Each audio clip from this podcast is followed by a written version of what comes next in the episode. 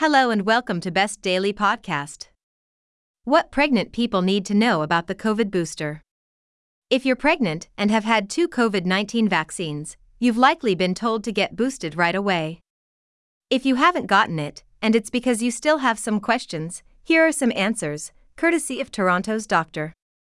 Tali Bogler, a family medicine and obstetrics provider and co founder of Pandemic Pregnancy Guide, a must follow on Instagram.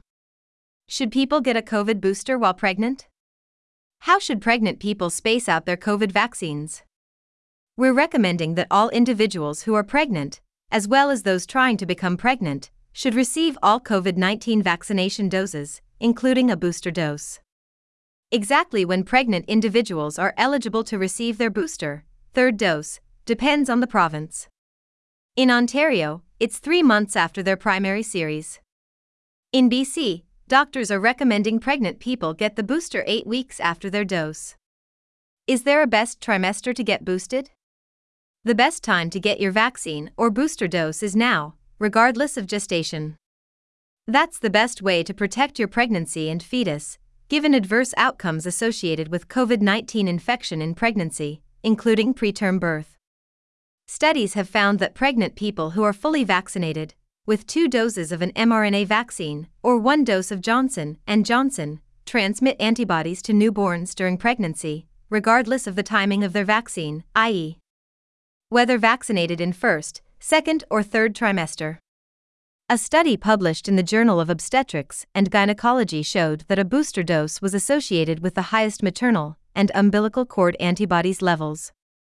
In this study, the booster was given in the third trimester, but a sustained response is expected in other trimesters as well. Furthermore, multiple studies show that the vaccine in first trimester is not associated with increased risk of miscarriage, and when received in the second and third trimester, is not associated with increased risk of preterm birth, stillbirth, small for gestational age, or congenital abnormalities. Some pregnant people wonder if the booster is overdoing it, like that there might be some sort of cumulative effect of the vaccine, and that two shots are enough. Could there be any truth to this? We know that our immunity wanes over time, so there is no cumulative effect of the vaccine. This is why we often see multiple dose vaccines series routinely in children, teenagers, and adults. Does it matter which shot you get? Should pregnant people request one shot over the other? An mRNA vaccine, either Pfizer or Moderna, is recommended in pregnancy. It doesn't matter which one, both are safe and effective in pregnancy or breastfeeding and elicit a good immune response. Do pregnant people have worse outcomes than people who aren't pregnant if they do get COVID during this Omicron wave? We don't have published data yet on outcomes with Omicron specifically in pregnancy. Omicron is still so new. What we know in general is that pregnancy is a high risk population for many serious COVID 19 complications, including hospitalization and ICU admissions, compared to non pregnant age matched peers, and is associated with twice the average risk of preterm birth. Since antibodies from the vaccines wane over time, shouldn't pregnant people consider waiting until the last trimester to get their vaccine so their baby has the most protection? The primary goal has always been to protect the pregnant mom from COVID 19 complications, and for that reason, they should get their booster whenever they are eligible. A secondary benefit of the vaccine is that antibodies will be passed to the infant. There's a study that looked at anti COVID antibodies in infants who were two months old and six months old from mothers who were vaccinated during pregnancy. Most were vaccinated at the end of the second trimester with two doses of the vaccine. In the vaccinated group, 94% of infants had antibodies at 2 months, and 60% had antibodies at 6 months. This is compared to only 8% of babies in babies whose mothers had COVID infection at the 6 month mark. There's another study that shows that pregnant people who were vaccinated even 6 weeks before they became pregnant had anti COVID antibodies in the cord blood. Right now, we're seeing an uptick in hospitalized infants with COVID in Ottawa and at Sick Kids in Toronto. Vaccination in pregnancy will help protect your babies when they're born, regardless of when you got vaccinated in your pregnancy. This is exactly why we give the whooping cough vaccine in pregnancy, and we see the same for the flu vaccine. It is well studied in flu and whooping cough that maternal antibodies from vaccination during pregnancy provide protection to the baby for six months of a child's life. What are the primary concerns of your pregnant patients who are hesitant to get vaccinated or boosted? Most people who are hesitant seem to be worried about the lack of long term data of the vaccine. They usually have no specific ideas about what could happen down the road, but they are worried that something could. I usually answer this by first saying, of course, we want more data, rather than less. But what we know is that mRNA vaccines have been studied in humans since 2013 with no known long term effects. The mRNA in the COVID 19 vaccine is broken down by the body in two to three days, and the protein may stay in the body for up to two to three weeks. Any potential side effects tend to happen in the first six weeks. We also have studies demonstrating that the mRNA vaccine itself does not cross the placenta, it's the maternal antibodies that cross the placenta. When my patients ask me about long term implications on the baby, I remind them to think about the long term health implications associated with preterm birth, for which the risk doubles if you're unvaccinated and contract COVID in pregnancy. We also have excellent long term data from other vaccines that we routinely give in pregnancy, like the flu vaccine and the whooping cough vaccine. Studies that have followed children for the first three to six years of life have found no adverse health outcomes in the children.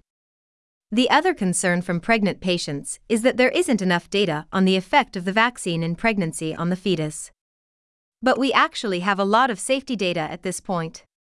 More than 180,000 pregnant individuals have been vaccinated in the USA and 100,000 in the UK, with no safety concerns appearing in reporting.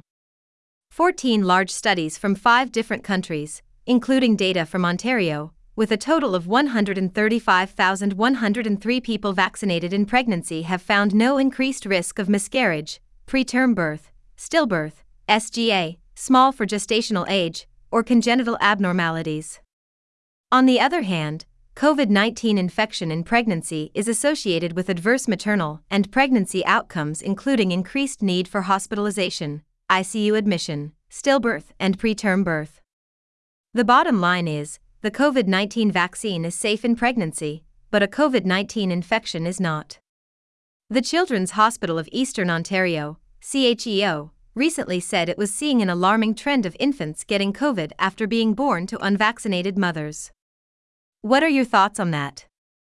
CHEO is tracking the vaccination status of mothers whose infants were admitted to hospital with COVID and found that all the admitted infants' mothers had not been vaccinated. Infants are especially at risk because they have an immature immune system that has difficulty combating disease. And if the mother has not been vaccinated against or infected with COVID 19, they do not have the protection of maternal antibodies transferred during the third trimester of pregnancy.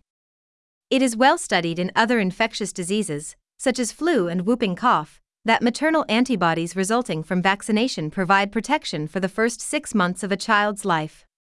And we now have some research that with COVID 19 vaccination, antibodies last in the infant for the first three to six months of life as well. I think it's an excellent example of why it's so important to get vaccinated and boosted during pregnancy. Not only will it protect you during your pregnancy, but it can also protect your baby in the first few months of life. If a pregnant person gets vaccinated after the baby is born, will protective antibodies get passed through breast milk?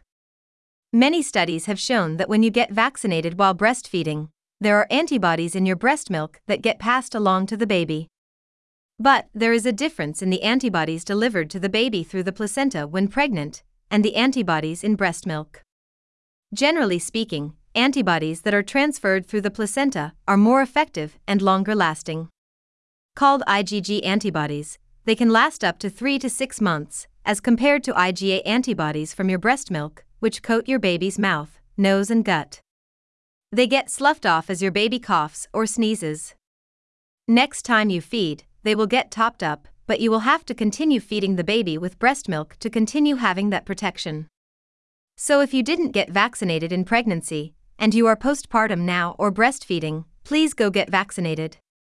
It's not too late, and by protecting yourself and all eligible members in your household, you are also protecting your baby.